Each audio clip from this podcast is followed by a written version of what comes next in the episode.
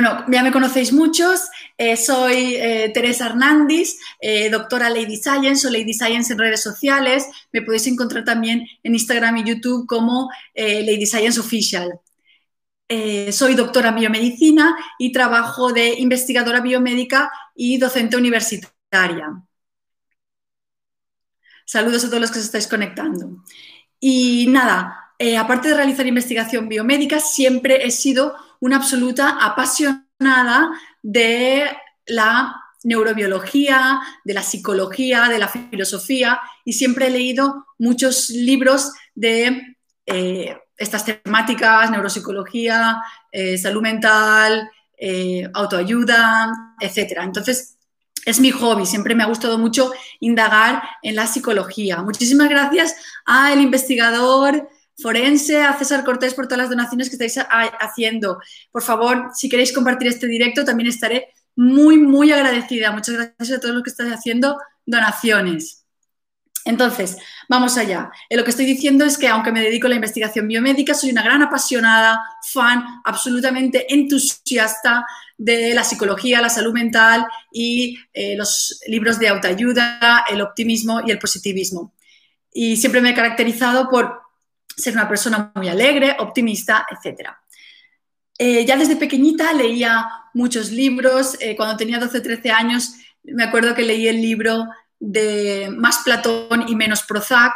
Es un libro así de gordo que pensáis, ¿cómo puede ser que una niña con 13, 14 años se lea ese tipo de libros? Pues me gustaba mucho, me atraía mucho esa parte de la psicología. Y básicamente lo que dice el libro, y pienso que es muy acertado, es: efectivamente, no es necesario consumir tantos medicamentos, recurrir tanto a soluciones fáciles, sino más bien tener una vida un poco más filosófica, contemplativa, y replantearte tus metas o tus valores de tal forma que te permita no estar en ese estado en el que tengas que recurrir a medicamentos para mejorar tu salud mental. Eso es lo ideal. Entonces, luego me leí mucho más libros, como El Poder de la Hora, de Eckhart Tolle. Luego os recomendaré algunos libros muy, muy interesantes. Luego, muchos libros de mindfulness, etcétera. Muchas bibliografía interesante de la que vamos a hablar luego y que os recomendaré. Por otro lado, eso, comentar que siempre he sido una gran entusiasta de la neurobiología, de la psicología y, aparte, al ser docente universitaria de la parte biomédica, biomedicina, primero voy a empezar con una introducción de lo que es el sistema nervioso. Entonces, os voy a enseñar un poco, he preparado algunas imágenes para que tengamos en cuenta y nos contextualicemos. Es decir, al final de la charla, a ser posible, tenemos que ser capaces de responder a la pregunta: ¿podemos nosotros con nuestras actitudes cambiar nuestro cerebro? Porque está claro que el cerebro determina quiénes somos, pero ¿podemos nosotros determinar y cambiar nuestro cerebro? Entonces, ¿por qué está formado el sistema nervioso? El sistema nervioso es una red interconectada de neuronas que está formada por el sistema nervioso central y el sistema nervioso periférico, como veis aquí. El sistema nervioso central lo ocupa el cerebro y la médula espinal. Estas dos estructuras están protegidas por la barrera hematoencefálica y también encapsuladas dentro de huesos, como son el cráneo y la columna vertebral, y protegidas por las meninges. Tienen que tener una composición y una estructura muy estable para que no les afecte fluctuaciones, las infecciones, cambios en el pH, etc. Y sabemos que el sistema nervioso, también tenemos el sistema nervioso periférico, que estaría formado por todos los nervios y ganglios que salen de la médula espinal. Este está formado por un conjunto de células que tienen potencial excitable, potencial de membrana, las neuronas. Estas neuronas están también sujetas por la glía, que serían las células de sostén. Entonces, el tejido nervioso está formado por estas neuronas que os digo que tienen potencial excitable de membrana, pueden transmitir impulsos nerviosos, como vemos aquí. Este sería el cuerpo de la neurona y transmiten el impulso nervioso hacia bien la periferia o también tenemos receptores sensoriales. Entonces, nuestro sistema nervioso está continuamente recibiendo información del exterior a través de receptores sensoriales, lo que constituirían las vías aferentes del sistema nervioso, sensitivas, y luego tenemos las vías motoras, que son las eferentes, las que envían la información a la periferia. Todo esto ocurre de forma muy, muy rápida. Nuestro sistema nervioso central, nuestro cerebro, está continuamente integrando estas señales para generar una respuesta.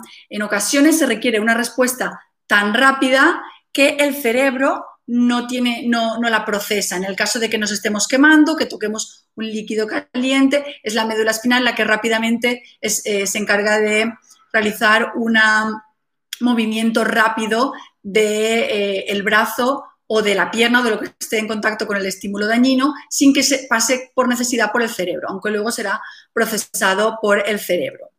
Vemos que al final de las neuronas existen unas proyecciones, esto sería el axón, el cuerpo neuronal y las dendritas. Vemos que existen unas proyecciones que serían los botones sinápticos. ¿Qué ocurre en estos botones sinápticos? Aquí es donde se liberan los neurotransmisores. Los neurotransmisores son unas sustancias que median estas conexiones sinápticas, es decir, los potenciales de acción entre las células son mediados por estos neurotransmisores. Tenemos neurotransmisores que se conocen por su papel y por proporcionar una sensación de felicidad, como la dopamina, serotonina y otras endorfinas y la oxitocina. Entonces, todas esas neurotransmisores son liberados aquí al espacio, a la hendidura sináptica y actúan en la célula receptora. Entonces, muy bien.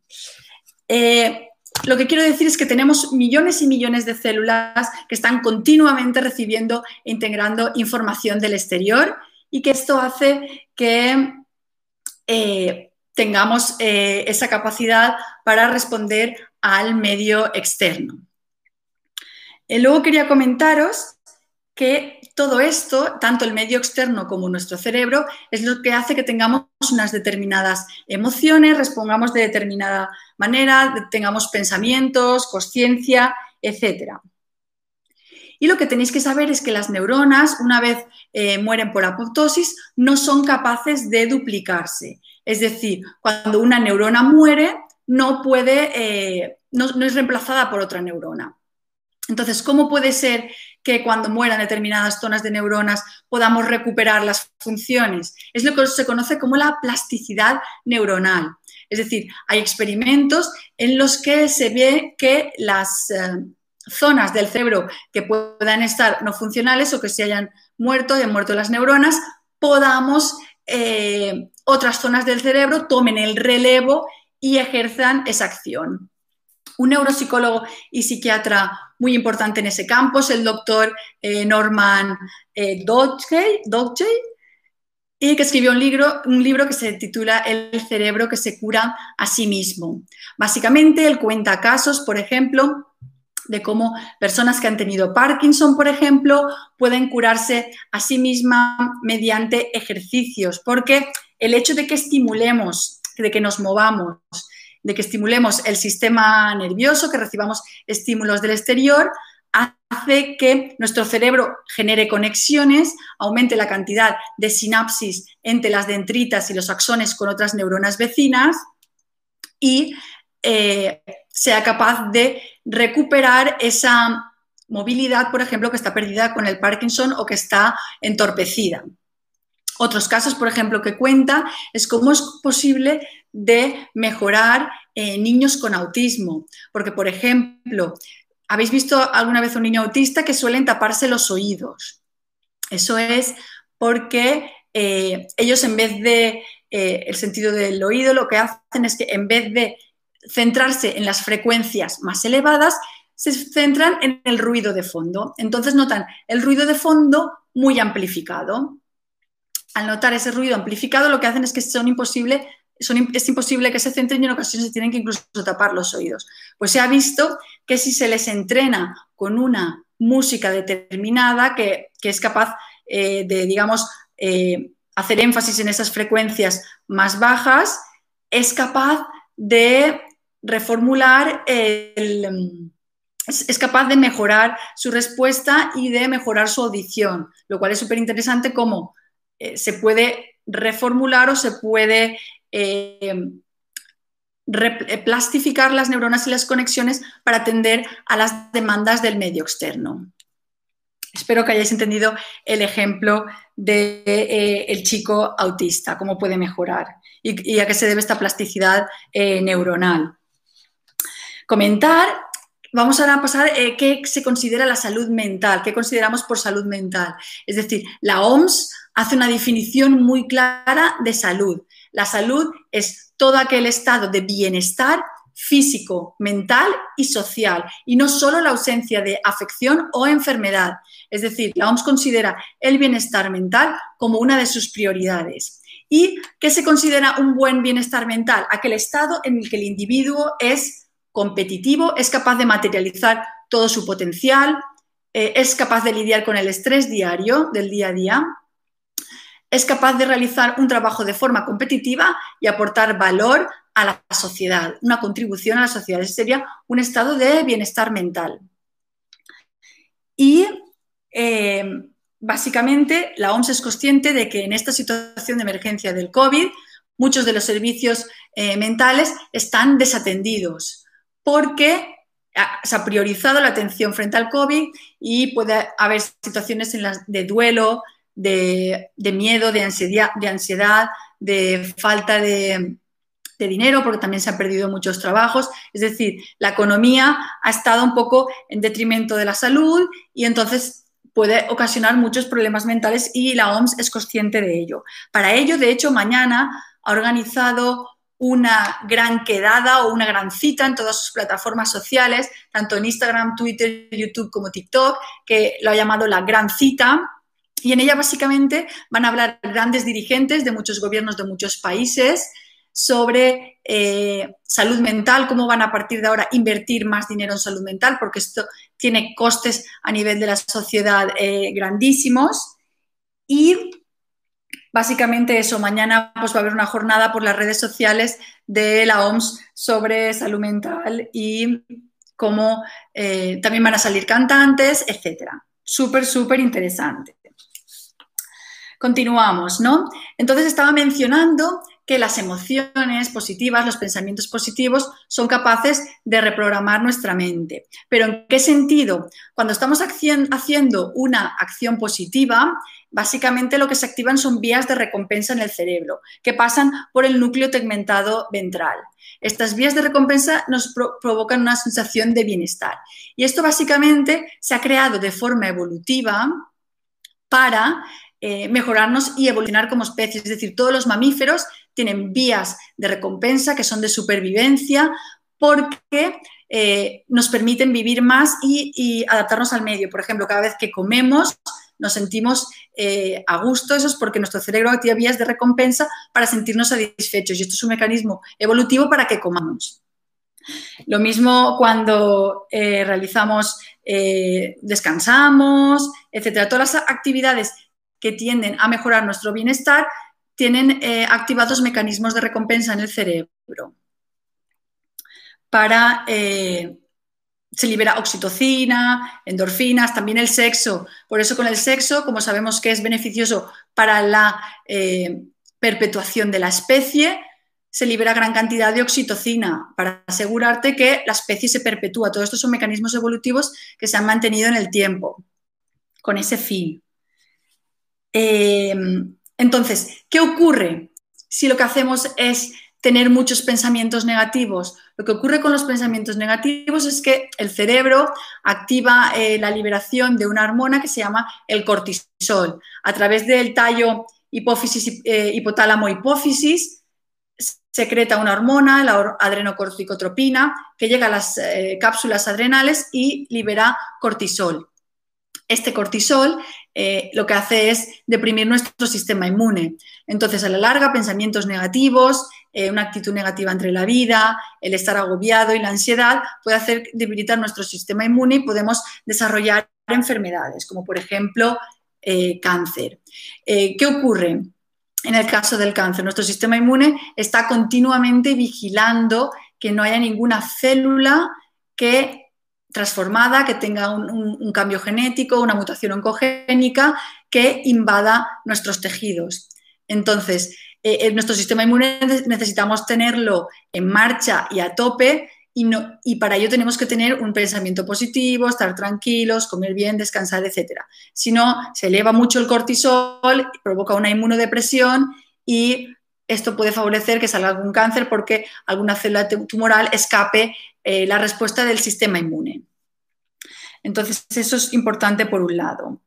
Y por otro, también recalcar que esas actitudes positivas, el hacer cosas que te gustan, también aumenta la cantidad de conexiones neuronales y la sensación de bienestar, lo cual es muy, muy positivo.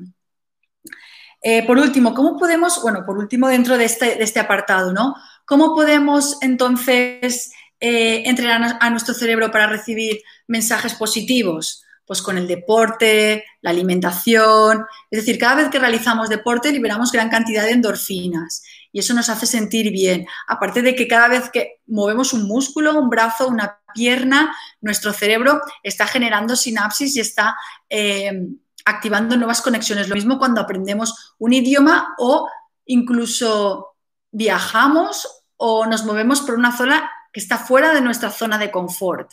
Esto hace que prestemos más atención al presente, a lo que estamos haciendo y continuamente se generen nuevas vías neuronales, lo que es súper importante. Entonces, ya hemos dicho, el deporte puede generar pensamientos positivos y aumentar la plasticidad neuronal. Comer saludable. Es súper importante comer bien y evitar la obesidad, porque las grasas saturadas lo mismo generan acumulación de lípidos, de triglicéridos y esto genera un estado de inflamación basal que puede llevar al desarrollo de problemas, obviamente, de salud mental, de cáncer, etc. La inflamación nunca va a ser buena en el largo estado. Y, sin embargo, también tenemos que ser conscientes que existen algunos alimentos que contienen precursores de los neurotransmisores que nos dan sensación de felicidad, como, por ejemplo, el chocolate. Contiene una sustancia que son precursoras de los neurotransmisores que dan sensación de felicidad, que serían la dopamina, la serotonina, etc. También el queso curado y determinadas sustancias contienen básicamente tiramina, que es el precursor del triptófano, y el triptófano es uno de los aminoácidos que participa en la dopamina. Luego ya he mencionado el descansar, el crear metas, el estar en un estado de creatividad y de conexión, etc. Utilizar también un lenguaje positivo, es decir, cuando tú te haces una pregunta a ti mismo, lo mejor es que sea una pregunta positiva, porque si te la haces negativa, tu cerebro te la va a intentar responder y ya se va cargando de negatividad. Es decir, puedes preguntarte, ¿por qué no encuentro esto? Pero no decir, ostras, soy un desorganizado y no encuentro esto. Es decir, intentar hablarte a ti mismo como si hablaras a tu mejor amigo, de una forma cariñosa, etcétera, con contacto, etcétera. Bueno, entonces, también os quería hablar, por ejemplo, del poder del optimismo y de los pensamientos positivos. No sé si conocéis el ejemplo de sujetar un vaso en la mano, es decir, siempre nos han dicho la parte de la psicología positiva, lo podéis ver medio vacío o medio lleno, ¿no? Lo ideal es verlo medio lleno, pero independientemente de cómo lo veamos, en el caso de que tengamos pensamientos negativos, si lo sujetamos mucho rato va a acabar pesando, es decir, no pasa nada que nos lleguen pensamientos negativos al cerebro, lo que tenemos que hacer es conscientemente apartarlos para que no nos dañen a la larga, es decir, no debemos sujetar el vaso mucho tiempo para que no nos afecten a largo plazo. Muy bien, eso es muy importante. Y quiero hablar de un libro que me pareció muy, muy interesante, que se llama El poder de la hora, de Eckhart Tolle. No sé si lo conocéis o lo habéis leído algunos. ¿Lo habéis leído, El poder de la hora? El pizzero de ti, muchísimas gracias por vuestras donaciones. El poder de la hora os lo recomiendo, es un libro muy, muy interesante sobre espiritualidad. Básicamente lo que hace es, fue escrito por un chico, es un poco autobiografía, en el que es consciente de que tenemos una conciencia superior que no puede ser dominada por la mente. Es decir, la mente es una herramienta que nos permite trabajar, expresar, comunicarnos, hacer cálculos, y se tiene que utilizar como tal. Es decir, la mente es una herramienta, pero por otro lado tenemos como una conciencia superior que es el nosotros. Este chico, lo que ocurría es que sufría de muchos episodios de ansiedad y depresión mientras hacía su tesis en Cambridge. Y lo que pasaba era que durante estos episodios al final se dio cuenta de que algo ocurría, porque si no podía vivir consigo mismos, porque dentro de sí había dos personas, ¿no? Sí mismo y algo que le hacía no poder vivir dentro de sí mismo. Y es lo que definió como, por un lado, la mente y, por otro, la conciencia. Es decir, hay que separarlas. Y hay que vivir en el presente, en el ahora, de ahí el poder del ahora, evitando todo el rato que la mente nos interfiera, porque la mente es una herramienta, ya lo he mencionado. No puede estar entorpeciendo nuestro disfrutar del presente y nuestro vivir del ahora. Entonces, él lo que hizo básicamente es no trabajar, básicamente se dedicó a vagabundear o a observar lo que ocurría en diferentes parques de Londres. Estuvo como viviendo 2 años, simplemente observando, meditando, profundizando, y llegó a esa realización y a esa conclusión. Es súper interesante, la recomiendo al 100%, El poder de la hora. Y te das cuenta cómo, digamos, nuestra mente está continuamente intentando lanzar pensamientos y apoderarse de la hora. Es decir, te lanza memorias para que evites el ahora, te hace que pienses en cosas del futuro para que evites el ahora, pero el ahora es el presente, es un regalo y es lo que debemos vivir, el presente. No tenemos que estar pensando en qué vamos a hacer mañana, qué hicimos ayer. No debemos vivir anclados en el ayer o el mañana, es decir, solo el presente. De ahí que este libro sea tan interesante. Muchísimas gracias, Marvin Saez, por la donación. De ahí que sea tan interesante el que nos centremos e intentamos siempre acallar los pensamientos de la mente. De ahí que todas las tendencias de meditación, de mindfulness, se han visto tan virales y tan famosas, porque lo que hacen continuamente es intentar acallar a la mente. La mente es una buena herramienta, es necesaria, pero no necesitamos que esté continuamente bombardeándonos con pensamientos. Hay que conscientemente intentar acallarla. De hecho, una parte muy curiosa del libro hablaba de cuando las mujeres durante el síndrome premenstrual manifiestan, digamos, un estado de apatía y de negación y de no querer. Este estado de síndrome premenstrual o de dolores o de apatía o de discusiones, dice que es una expresión de la conciencia colectiva que hay sobre las mujeres, de todo lo que han sufrido a lo largo de la historia en cuanto a sumisión, malos tratos, etcétera. Dicen que esa conciencia colectiva se refleja justo antes de que te venga el periodo en el síndrome premenstrual. Esto cuenta el chico en el libro del poder de la hora y me parece interesantísimo. Os recomiendo que os lo leáis y es muy curioso. Bueno, continúo, ¿no? Entonces, lo importante es intentar apartar pensamientos negativos y que no estén continuamente ocupando nuestra mente y disfrutemos del presente. De hecho, muchos de los trastornos psicológicos vienen por obsesiones o pensamientos hacia el futuro o hacia el pasado que te generan ansiedad.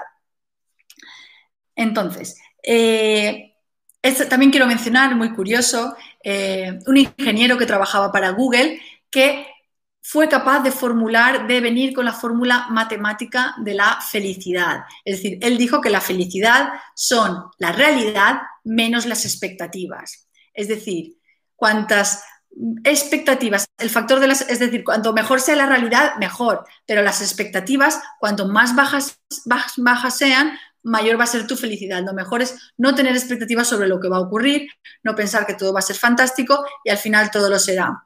Y así no te sentirás decepcionado.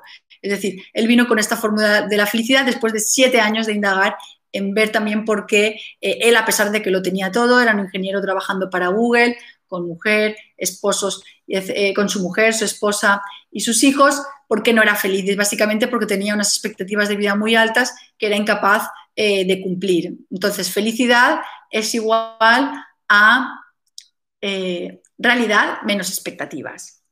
Muy bien. Quiero contar otro ejemplo respecto a las expectativas, muy curioso. De hecho, he tomado una imagen de esta persona, no sé si la conocéis. Básicamente es Dave Mustaine. No sé si lo conocéis, pero es uno de los fundadores de Metallica. ¿Qué ocurrió? Él inicialmente formaba parte del grupo y al cabo del tiempo lo echaron del grupo. Luego decidió, lo intentó en el campo de la música y decidió fundar el grupo Megadeth. ¿Qué ocurrió? Toda su vida se sintió un poco infeliz y frustrado porque siempre se comparaba con Metallica. A pesar de que vendió muchísimos discos, fue súper famoso, nunca consiguió ser feliz porque siempre se estaba comparando del grupo del que lo echaron. Se consideró a sí mismo infeliz. Sin embargo, un caso parecido ocurrió, de hecho, con uno de los integrantes de los Beatles. Aquí los tenemos, ¿no? A Paul McCartney, John Lennon, George Harrison, el de abajo, y el tercero, el que veis aquí, es Pete Best. Este fue el primer batería del grupo. Estuvo tocando en los inicios con los Beatles y al poco tiempo lo echaron. Y también se sintió fatal, estuvo depresivo, con ganas de suicidarse, porque luego vio que los Beatles hicieron historia y intentó hacerse un hueco en el mundillo de la música, pero fracasó. ¿Qué ocurrió?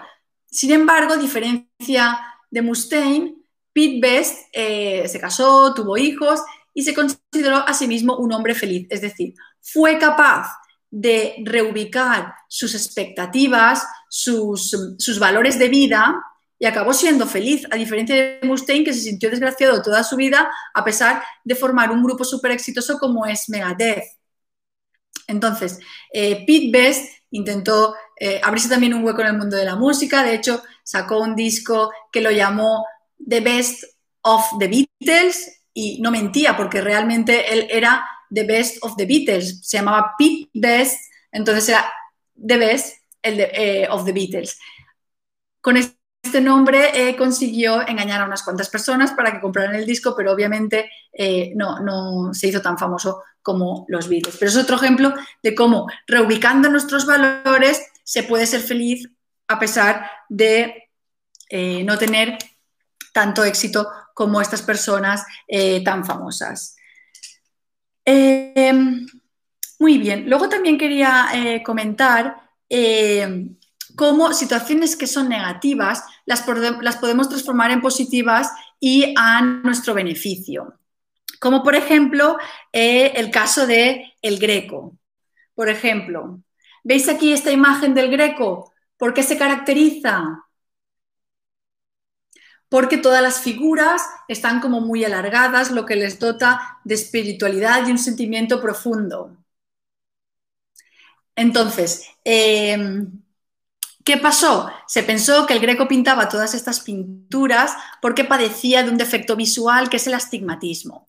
Entonces, el astigmatismo es que tienes una potencia en un eje visual diferente de los otros ejes visuales, lo que te hace ver borroso, pero no te hace ver las figuras alargadas. Entonces, algunos ópticos, del siglo XXI ya desmintieron que no era debido al astigmatismo, pero en su momento se pensó que su defecto visual lo podía haber convertido en una estrella de la pintura gracias a tener su particular visión de los humanos por pintarlos más alargados. Otro ejemplo de situación negativa que se tornó positiva es, lo conocéis todos, ¿no? El famoso Julio Iglesias, el cantante de habla hispana que más discos ha vendido a lo largo de la historia. Básicamente, Julio Iglesias, él quería ser jugador de fútbol, de hecho, jugaba de portero en el Real Madrid y tuvo una lesión muy, muy grave de la que no se pudo recuperar. Entonces, empezó a dedicarse al mundo de la música y le fue muy bien, vamos, es ahora el cantante de lengua hispana que más discos ha vendido a lo largo de la historia.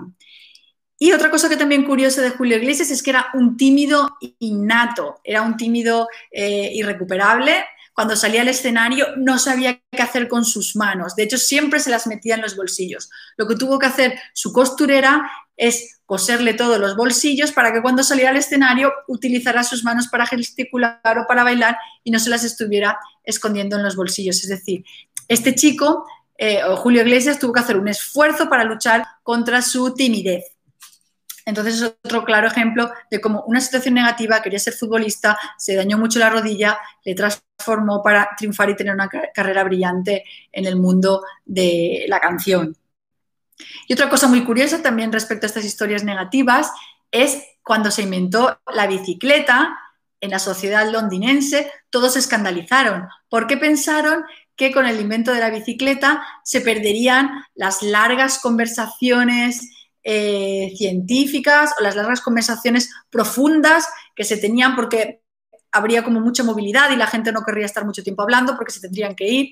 Y por otro lado, se acabarían estas conversaciones profundas porque la gente estaría muy cansada por las dos noches y se dormiría antes al ir en bicicleta. Lo cual, como vemos ahora, es una absoluta chorrada y el invento de ir a bicicleta es súper sano, súper útil. Y lo que quiero hacer decir con este ejemplo es que todos esos pensamientos negativos o que en un momento pueden ser negativos, pasan con el tiempo para transformarse en positivos y que todo al final puede ser para bien y para mejor. Vamos a hacer ahora unos ejercicios para que mejoremos todos nuestro estado de salud mental antes de acabar el directo, aún queda un ratito, pero vamos a hacer estos ejercicios porque considero que son muy útiles para, y quiero ver, sería un claro ejemplo de cómo podemos reprogramar nuestro cerebro con ejercicios a través del lenguaje corporal y a través de la música. Entonces, vamos a hacer esos ejercicios. El primero lo que vamos a hacer es relajar nuestros hombros, alejarlos de las orejas y respirar profundamente cerrando los ojos y pensaremos en una parte de nosotros de la que estemos muy, muy agradecidos. Y mientras estamos aguantando la respiración, pensaremos en esta parte de la que estamos agradecidos de tener, ya sea alguna característica tuya, algún amigo, familiar, cualquier situación de la que estés agradecida, piénsala mientras estés respirando lentamente y reténla, ¿vale? Voy a poner un poquito de música. Vamos a estar un minutito o dos haciendo este ejercicio, ¿vale? Inspirando lentamente y... inspirando lentamente y intentando asimilar situaciones de las que estamos agradecidos y que apreciamos, ¿vale? O sea, venga.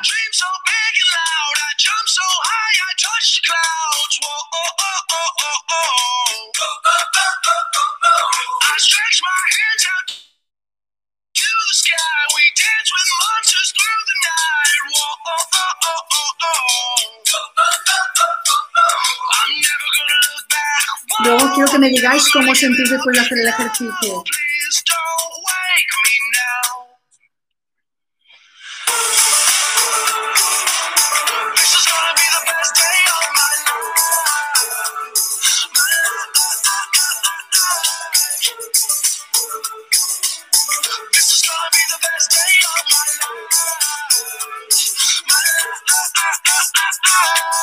Bueno, ya está. Hemos acabado este ejercicio. Espero que os haya servido para internalizar y notar el positivismo y ser agradecidos, que es una causa muy buena de felicidad. Hacer ejercicios de positivismo, de relax y de ser agradecidos. Es el primer ejercicio. Vamos con el segundo. Creo que conocéis todos, o si no os lo cuento ahora, la psicóloga Amy Cady, también... Básicamente, ella es una gran propulsora de cómo nuestro lenguaje corporal es capaz de moldear nuestros pensamientos. Es decir, si adoptamos posturas de personas ganadoras, triunfadoras, ella dice que cuando, por ejemplo, un ciego llega a la meta, que nunca en su vida ha visto, lo celebra igual que una persona que tiene ojos. Por tanto, todos celebramos los hechos, aunque no veamos de la misma forma. ¿Cuál sería esa postura de ganador? Bien erguidos, pecho abierto, cabeza, cuello recto, hombros separados de las orejas y en esta power pose o postura de poder nos mantenemos, y yo recomendaría también, ya puestos, vamos a sujetar un boli con nuestros dientes para activar la sonrisa, aunque sea con los músculos de la cara. Lo vamos a hacer durante 2 minutitos y luego vamos a ver cómo nos sentimos, ¿vale? Vamos allá. Vale.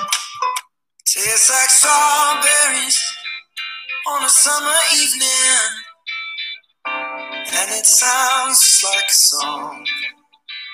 I want more berries and that summer feeling. It's so wonderful and warm. Breathe me in, breathe me out. I don't know if I could ever go without. I'm just thinking out loud. I don't know if I could ever go now. Watermelon sugar, watermelon sugar. Bueno, ¿cómo has sentado el ejercicio? ¿Habéis notado el poder de la sonrisa, el optimismo y la postura corporal? Espero que lo hayáis notado. Es un ejercicio que yo recomiendo hacer todos los días para levantaros ya con una sonrisa. El hecho de que activemos forzosamente los músculos de la sonrisa hace que inmediatamente sintamos una sensación de felicidad en nuestro cerebro. ¿Qué más? Bueno, y vamos a continuar ya con la pose, el último ejercicio, rapidito. Vamos a continuar con la pose de ganador. Básicamente lo que he dicho antes, erguidos, podemos poner los brazos en la cintura, o podemos incluso hacer así como si hubiéramos celebrando cualquier cosa, muy contentos, ¿vale? Vamos a hacerlo también esto durante un minutito.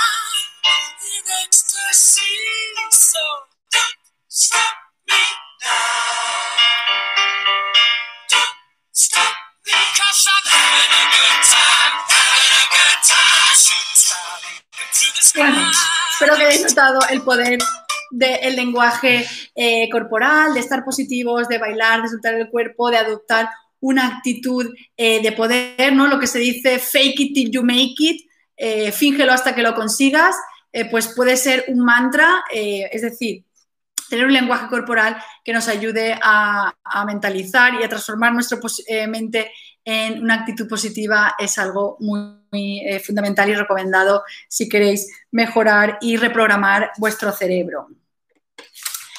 Luego, por último, también quiero decir que está bien no estar bien, que es el hashtag del día. De hecho, si no te encuentras bien y piensas que debes acudir a un profesional, debes hacerlo. Hoy en día, acudir a terapia, psicoterapia o cualquier tipo de clínica o de profesional es absolutamente recomendable y no está para nada, cada vez está menos mal visto por la sociedad, más aceptado. De hecho, no sé si lo visteis, ayer o anteayer, Carla Bruni en el Hormiguero dijo que ella iba a psicoterapia, que le ha ayudado muchísimo a descargar toda su mala energía, a profundizar en sus reacciones, en sus emociones, a través de la psicoterapia de Freud, lo cual es muy interesante como cada vez está más normalizado el hecho de ir a psicoterapia y que contéis, en caso que lo necesitéis, con profesionales. Luego, ya por último, espero que vamos a responder a la pregunta. ¿Creéis que podemos reprogramar nuestro cerebro y nuestras neuronas con los estímulos que nos llegan del exterior, incluso conscientemente con nuestro cuerpo? Sí, seguro que sí. Y muchas gracias, Cancún, Spain. Espero que hayáis aprendido... Aprendáis a tener una actitud positiva, a eliminar los pensamientos negativos, a vivir en el presente y en el ahora. Es fundamental. Muchas gracias, Paco, Medicarme, Cristín. Vale, ¿qué más? Ya para acabar, voy a ir lanzando unos mensajes para acabar. Os sintáis como os sintáis, nada es permanente, todo en esta vida pasa, para bien o para mal, todo es fugaz. Y la vida es un continuo ciclo, la historia se repite, ¿no? Esta no es la primera vez que ha habido una pandemia mundial. Estuvo la peste negra, estuvo la gripe española, es decir, ha habido muchas pandemias, de todas ha salido, la humanidad ha sobrevivido, vamos a salir de esta y luego nos sentiremos mejor y apreciaremos mucho más la cotidianidad. Luego, por último, también cuidar vuestra salud. Igual que hacéis física, salud física, igual que hacéis ejercicio, coméis bien, aunque todo esto también ayuda a nuestra salud mental, cuidaros también vuestra salud mental, leer, aprender un idioma, estudiar, manteneros activos intelectualmente, es decir, entrenar el cerebro. Se ha visto que si no lo entrenas, como cualquier músculo, se atrofia y no queremos desarrollar nadie de los que estamos aquí demencia. Se ha visto que los profesores universitarios son los que menos demencia y Alzheimer desarrollan, ellos porque están continuamente utilizando su cerebro. Utilizad el cerebro, pero ya lo he mencionado antes, como una herramienta, no para que esté bombardeándoos con pensamientos. Es decir, vamos a tener una conciencia superior y el cerebro que es la herramienta. Y hay que utilizarlo como herramienta para que no se atrofie como cualquier músculo y funcione bien. Pero siempre vamos a tener una conciencia superior y un estado de paz interior que va a estar desligado del cerebro. Y que no estáis solos, estamos aquí todos. Las redes sociales, TikTok nos ha ayudado a conectar. Es un placer ver que hay tantísima gente que le gusta la ciencia, le importa la ciencia y la valoran. Es para mí un auténtico honor. Y ya por último, pues comentaros que hay muchísimas cuentas súper interesantes en TikTok que, aunque también hagan bailes, sobre todo divulgan información muy interesante, como soy Nico Sastre, Doc Pharma, Farmacia Terratej, Farmacia Pedrola, la doctora Isabel Wang, Medicina China, Doc Pharma, Farmacéutico Fernández, investigador forense, la doctora Ana Ceci, la doctora Brenda Termo, el doctor Aldo Gómez, Amaury, es decir, hay un montón de doctores, un montón de... Hay una gran comunidad científica y médica divulgando información en TikTok, lo cual la convierte en una plataforma en la que yo personalmente aprendo todos los días y me siento conectada con mis amigos que ya estáis aquí todos en TikTok. Y ya por último, os pediría que por favor también, si queréis, me siguierais en mis otras redes sociales, Instagram y YouTube, Lady Science Official. También tengo un podcast en Spotify, ahí estoy como Lady Science. Un auténtico placer, espero que lo hayáis pasado bien. Hoy en vez de anatomía patológica tenemos un directo de TikTok muy interesante. A ver que os lea un poquito. Clara Piedra, hola Clara, encantada de verte por aquí, espero que os haya gustado mi TikTok, sí. También doy clase en la universidad y veo que por aquí hay algunos amigos, alumnos. Me alegro que os haya gustado el directo.